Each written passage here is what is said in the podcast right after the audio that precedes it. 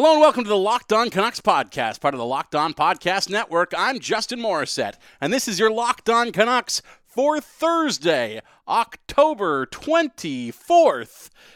And ladies and gentlemen, there is no God on the Canucks roster any longer. Adam Gaudette has been sent down to the Utica Comets, after forcing his way onto the team out of training camp. He could not, however, force his way onto the actual lineup of skaters that take the ice night in and night out. Adam Gaudette had been scratched for several games in a row at this point, and I, honestly, look, I'm a believer in Gaudette. I am a believer that he is a key to the solution on that third line, but if you're not going to play him, if he's just going to sit in the press box night after night and waste away, then it's probably for the best that you send him down to the minors. And look, that line that I've been clamoring to see put together since the final cuts came out, coming out of training camp, is finally reunited. Adam Gaudette and Sven Bärtschi have magnificent chemistry together. They seem to score at will, and they will be looking to do that for the foreseeable future, unfortunately, in the American Hockey League. And honestly, what a farce that this training camp turned out to be. You know, you came into this season thinking that Vancouver was going to have all these options in terms of all these pieces of what we can form a bottom six with to try and have an improved team over last year, where the bottom six is really the key weakness on this team. It's the one spot that bleeds goals, and it's the one spot that they did not improve in their offseason moves, unless, of course, you thought that the guys who were bumped out of the top six were going to bleed down into the bottom six. I certainly thought that was going to be the case. They bled down largely to the American Hockey League, because it seems like this, it's not like we have picked the best of what has been made available to this team in constructing this third line. It's sort of what we're stuck with, and not even Loui Eriksson isn't even included in what we're stuck with, the $6 million man who has played one single game all year this year and doesn't look like he's going to be drawing back into the lineup anytime soon. It's a bit of a joke that this is the way it's played out, but personally, I'm a believer that the best that the third line has looked all year long was when Adam Gaudette was at center with Brandon Sutter on his wing, and then take your pick in terms of who you want on the other wing opposite Sutter. I would go with Sven Bärtschi, as you probably are well aware at this point, given that I hammer this talking point time and time again. But even if it's Michael Ferland, even if it's a Michael Ferland who can rediscover his game a little bit here, or a Josh Leivo who's been bumped out of the top six in favor of Jake Virtanen for the time being, whatever the case may be, you could put together a line that would do better than whatever the third line Vancouver is currently icing. And this third-line wasteland, as Thomas Trance coined it on the show last week, continues to be a festering problem that is not going away anytime soon, unless, who knows? Maybe the key to all of these problems is just Antoine Roussel reinserting himself into the lineup, coming off of the injured reserve, taking Jake Virtanen's spot in that top six, and then forcing Jake back down to the third line, and then maybe Ferland, Sutter, Virtanen line, or a Ferland, Sutter, and Leivo line. Look, you can hear me getting depressed as I work these options out in my head. It is not looking good on that third line, and it is not looking good for Michael Ferland. He is kind of the key to this turnaround in the bottom six. If he can become a player again, if he can look like the guy that Vancouver thought they were getting when they gave him a 4-year contract, maybe this will all be a thing of the past, and we will look back at the end of the season laughing about how much time was spent hand-wringing about that third line and the way that they are playing. Because, look, it's not even really a third line. The way that lines are being deployed right now, the nominal third line is being deployed like a fourth line. Michael Ferland is getting less than 10 minutes a game, and guys in similar situations to him are, in similar spots as far as ice time goes. Jake Virtanen, even as we talked about yesterday, as much as he is nominally on the second line, he is still being used as a fourth line winger when it comes to ice time. So if the team had a third line that they could trust, maybe the minutes would be split a bit differently than they are at the moment, but Travis Green not trusting that third trio of forward skaters at the moment, and you can't blame him for that because they have not been very good, no matter what the trio looks like. Outside of Adam Gaudette, honestly, who I didn't think was doing badly to start the year, who obviously deserved a spot on this team out of camp and got separated from the one guy that he had chemistry with all through preseason. So the one way to spin this is that it's an embarrassment of riches down in the American Hockey League right now when you look at Bärtschi and Gaudette and Goldobin, probably the top line for the Utica Comets going forward. But at least two of those guys, if not all three, should probably be in the NHL. And that trio would probably be doing more to move the puck in the right direction and generate shots than a lot of the guys that the Canucks elected to keep instead. But enough about that for the time being. We're going to do a deep dive on the American Hockey League tomorrow when I'm joined by yet another guest, and I will let you wait and see who that is going to be. We'll be talking about the Utica Comets, and honestly, who else would it be? I'm sure you can guess right now, but I'm not going to say. You'll see tomorrow when I am joined by a certain gentleman to go deep on this team's prospects. In the meantime, it is a mailbag edition of the program today, which means time to take a peek at the questions that people sent in and see if I can do my best to answer what the folks want to know. Before I get into the new questions for this week's show, I should mention that I missed an answer during last week's Twitter mailbag, which only had two questions in it, one of which was, is this team bad? The other was asking me to pick a Canuck player that lines up with all of the leaders of the national parties in Canadian politics. I forgot to pick a Canuck for Elizabeth May because I completely forgot about Elizabeth May.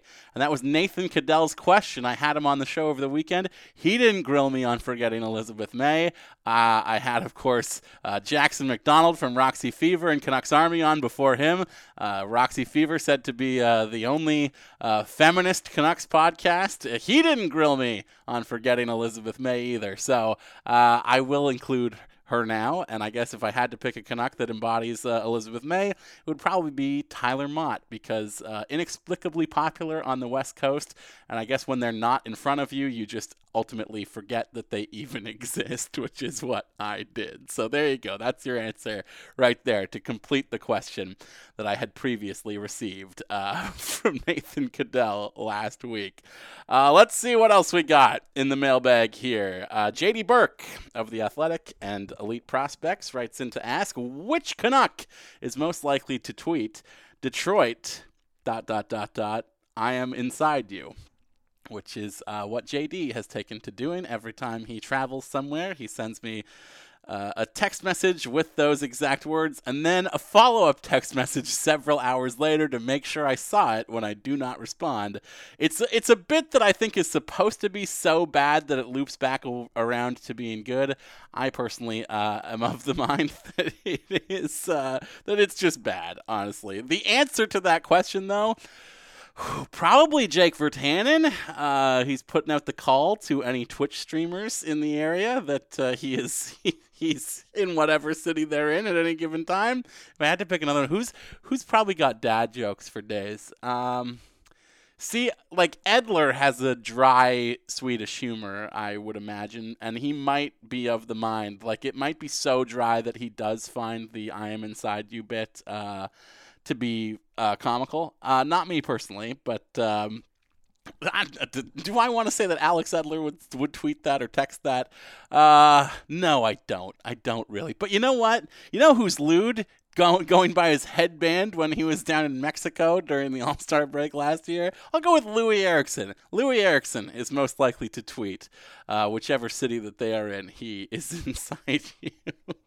I'm very lucky that I get to move on from that question and no longer have to say those words again and again. Georgia Twists writes in, can you recite an ode to Troy Stecher, please, and also yell at the people who want to trade him? First of all, I get to take a victory lap on this because I was all over this story last week, and you know what I got for trying to push the issue on this? The thanks that I was given for all of my hard work on this story a week before it was blowing up on TSN Radio on Tuesday. I was told, oh, could you stop, please? Would you just... enough is enough already. Canucks fans and media are just so ridiculous. Why are you wringing your hands in fear about something that might happen 8 months from now? Can't you just enjoy anything in the moment? No, this is a story. This is a story that the team plans to re-up Chris Tanev, and that will probably mean that they will part with Troy Stecher. Troy Stecher has reportedly been on the trading block, going right back to the draft. They were looking to see what they could get for him there. I do not understand this mentality. I lined it out on the show last week, but I will do so again here. Troy Stecher is the guy to replace Chris Tanev. Troy Stecher is better than a number six. He is not a bottom pairing defenseman. He is good enough to contribute as a number four on a winning team. He is a solid number four on a contending team. That is how good I believe Troy Stecher to be. That is how good a lot of people around the league believe Troy Stecher to be. So maybe the Canucks can get a pretty penny back for him if they don't believe that that's what he is for them.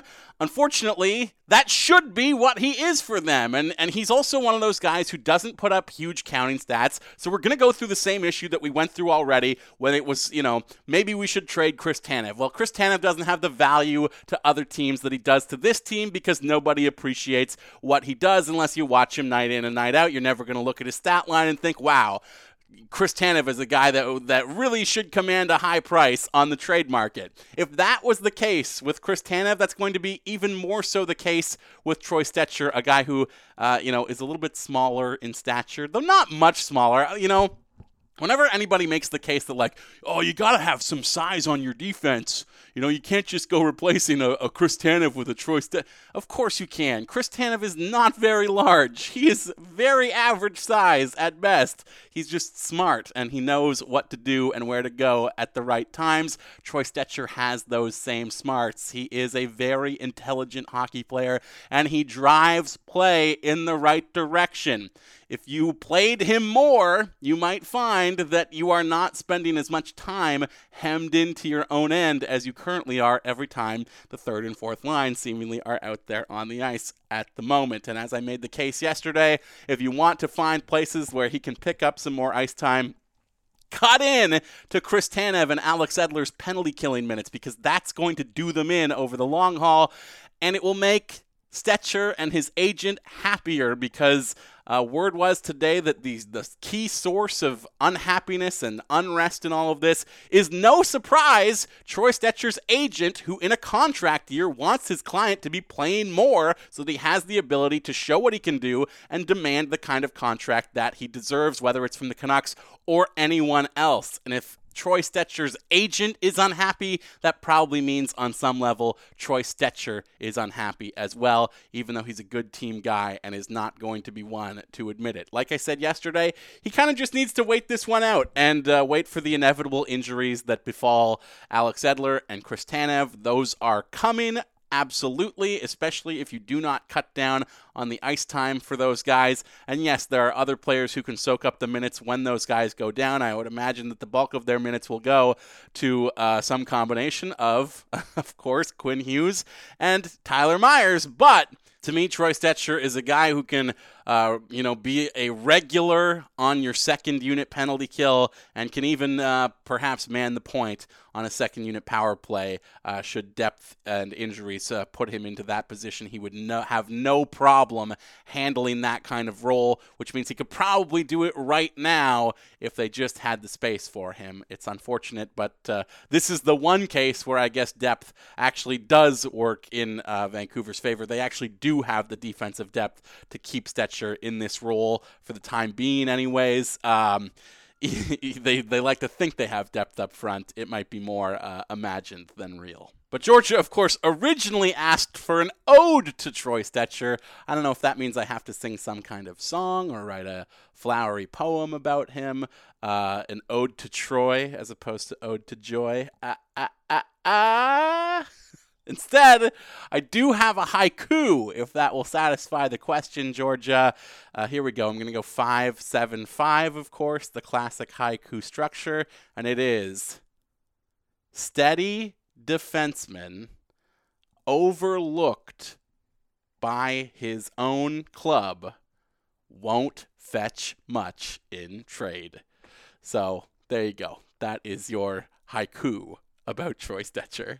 Georgia also writes in with, which Canucks do you think voted for the People's Party of Canada? Of course, that's Maxime Bernier's extremely racist right-wing party. And I want to say none of them, Georgia, but I'm going to go with probably all of them until proven otherwise. Pettersson, of course, would never vote that way. He is a good, sweet boy. He believes in immigrants, and we appreciate all of his tremendous politics. But I have come to learn over the years that you should not think of athletes as your friends in this way. They will always, in the end, let you down. So I'm going to say, until proven otherwise, the answer is each and every single one of them, unfortunately. Jackson McDonald writes in, will Markstrom get extended? And if so, how will that affect the expansion draft? Of course, Markstrom's future was a big topic of conversation in my discussion with Nathan Cadell over the weekend. I kind of talked myself into the idea that if he has a monster season this year, which it looks like he's poised to do, that the team would not be in a position to be able to let him walk, just from a pure optic standpoint. And also, if he lands himself a nomination for the Vezina, I'm sure that they would want to keep him after that. But oh boy, you know what? Expansion draft, that kind of mindset completely has changed my outlook on what this team is going to be able to do between the pipes. Unless, look, they were able to work it out with Alex Edler that they would pay him big money on a contract that would expire right before the expansion draft so that he wouldn't be somebody that they would have to protect or have to worry about at all, and they wouldn't be exposing him to the possibility of going to Seattle either. If Jacob Markstrom really wanted to stay in Vancouver and he did not want to be exposed to the expansion draft and the team still wanted to keep Thatcher Demko, they could hypothetically give Markstrom a monster one-year contract, give him the big money just for one single season. His contract would expire at the end of the year. He would not be eligible to be a protected goaltender in the expansion draft. He wouldn't have to worry about Seattle expansion at all, and then he could re-up the following year at whatever contract he actually wanted in the first place. Is that going to happen? Probably not, but at the same time, hey, they were able to work it out with Alex Edler. Maybe there is just something about the Swedes here that want to be in this city. I don't think you can give him the monster contract he's going to be looking for if the answer to all that in the end is that you must make Thatcher Demko available via the expansion draft, because if that is the case, you're going to lose Demko to Seattle for sure, and that is a team that is just down the road from you that is going to bite you in the ass quite a bit, I would imagine, the fact that he would be their goalie. Unless you can work something out with Seattle where, you give them a draft pick if they just don't take one of your goalies, which, we saw a lot of those kinds of deals in the last expansion draft, whether or not those are going to be allowed or whether or not that's going to happen again, given the way Vegas turned around and was a, powerhouse team right out the gate. It remains to be seen. But as I look at what is available to Vancouver in terms of what they can protect in this expansion draft, Edler's contract will expire before then. Chris Tanev might be re-upped and then would perhaps have to be protected depending on what they want to do.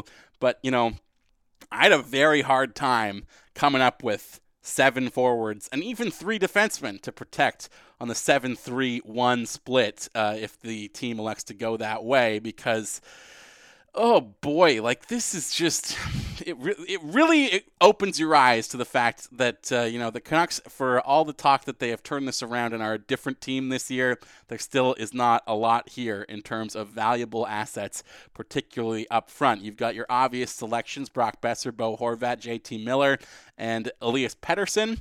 But then you need to round out that mix with 3 more guys. I elected to go with Adam Gaudette, Antoine Roussel, and Jake Virtanen, but I think that is a stunning indictment of where the team is at when Jake Virtanen is somebody that I'm thinking they have to protect in the expansion draft. Who knows, though? Maybe Cole Lind will turn out to be a player by then. On the back end, Tyler Myers, Troy Stecher, and Loui Eriksson are my 3D that I would protect. But hey, the team probably plans on trading Troy Stecher by then anyways, so who knows. The good news is Quinn Hughes is draft exempt, so you do not need to waste a spot protecting him.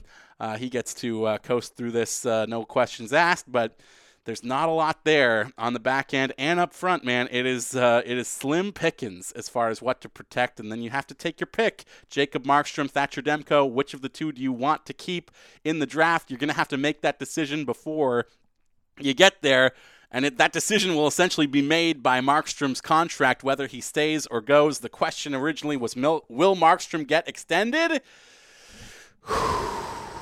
I'm going to say yes, he will.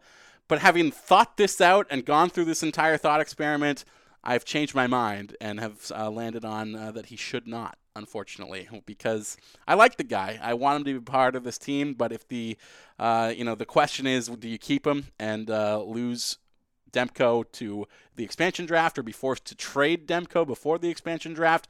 I want to keep that as the goalie tandem for a couple years here. And unfortunately, that's not going to be an option. This question comes from Audrey Bowler, one of the hosts of Puck Bunnies, and Audrey asks, why doesn't Rogers Arena have a good Star Wars theme night? The new movie comes out in the middle of a long homestand, and they play the nights the day before. Just thinking out loud here, yes, I am available to plan it, consulting rate charged on hourly basis. They did a Star Wars theme night last year, Audrey, and it wasn't that great. Honestly, the big takeaway of Star Wars night last year was that Georgia Twists did her hair up like Princess Leia, the cinnamon bun style. So, they had an R2-D2 robot roaming around the concourse. There was, obviously guys dressed like Darth Vader and stormtroopers and whatnot. But on the whole, I didn't feel like the theme really came together to provide a tremendous night that felt any different from any other Canucks game. I guess Georgia could speak to that better than I can because she was actually at it and I was just listening to it as I worked the game for the radio broadcast. But it felt like a bit of a letdown, and I didn't really feel like they came up with great merch out of it either. They could try again. I feel like a lot of sports teams... Here's the thing that the Canucks don't do. This is the problem, and maybe this is an indictment of just Francesco Aquilini being cheap in general. They don't come up with giveaways. It would be great to go to Star Wars night, and then you come out of it with, a bobblehead of Elias Pettersson as Luke or whatever, right? Some piece of merchandise that actually, cemented the night as having an impact. Any sort of meaning on the schedule as far as a specialty evening goes. But we don't have bobblehead nights in Vancouver, really, other than when the Sedins retired. We don't have giveaway nights here. We don't have, bobbleheads of players like that. It's sad, unfortunately, but if they wanted to do an effective Star Wars night, they could do it. And look, I just gave them the merch idea right there. Luke Skywalker, but he's Elias Pettersson. What more do you need than that? Perfect. Come on, let's go. And one final question, this one from the godfather of the podcast, the man who runs the entire Locked On NHL network, Sean Woodley asks, do you have a theory as to why the Canucks have historically had very ugly jerseys? And also, please detail your thoughts on their only good jersey, the blue to red gradient ones. I call those the plum jerseys, Sean. But I do agree with you that they are good. Those got lumped in during opening night this year, the home opener anyways, as being some of Vancouver's worst jerseys ever. I really was fond of those when I was in high school. And maybe it's just that sports jerseys are exactly like SNL casts. The ones that you loved in high school are the ones that are the best forever. I am kind of fond of that gradient one. You know what? I even like the salmon one, the red and orange one that they wore, of course, during the McGillney and Pavel years, the jerseys that were stolen from a laundromat. They were getting those jerseys laundered, and somebody broke in and stole them all that night. And then the team never produced more of them because the fans hated them so much that why go back to wearing them after you lost all of your jerseys in the laundromat? Maybe it was the team themselves that broke in, or maybe they tipped somebody off. Here's where we dropped our laundry off. Go steal it all so we don't have to wear these jerseys anymore. Either way, that is something that happened. A little historical note in the history of the Vancouver Canucks. I don't think that the Canucks jerseys have historically been ugly. I'm not a big fan of the white jersey that they wore during the West Coast Express years, but I do like the navy blue one with the maroon trim, which I know that color scheme gets derided a lot as being, Orca Bay corporate colors and not something that reflects the team or the city. Big fan of the original jerseys, of course, from back in the 70s. I ironically like the Flying V. I like the yellow one. I like obviously the black skate is one of the most classic jerseys in history. There's not a lot to hate, really, in the lengthy history of Canucks jerseys. There's a lot of weird ones, certainly, but, I kind of like them all. Maybe I'm just weird that way. Anyways, that's it for today's mailbag episode. Of course, if you want to get your questions in for future editions of the mailbag, as I am sure I will be doing this again, you can head on over to @LockedOnCanucks on Twitter. You can find me on Twitter @JustinMorris. That's with one R and one S. And as I've been saying at the end of the show all week lately, going into last week as well, do me a solid. Head on over to the iTunes store. Head on over to wherever you get this podcast. Rate and review the program. If you enjoy it, that helps others. People find it as well, and it would be doing me a huge favor, so I appreciate that if you're one of the many people who's already done it. If you haven't, please do me a solid and head on over and do that. Until tomorrow, I'll be back to break down what's going on with the Utica Comets, and I will be joined to do that by, I'll just tell you, it's Corey Hergott. He's coming on the show tomorrow, and I'm looking forward to chatting with him. I hope you will come back and hear that chat as well. Until then, I'm Justin Morissette, and you've been locked in on Locked On Canucks, part of the Locked On Podcast Network.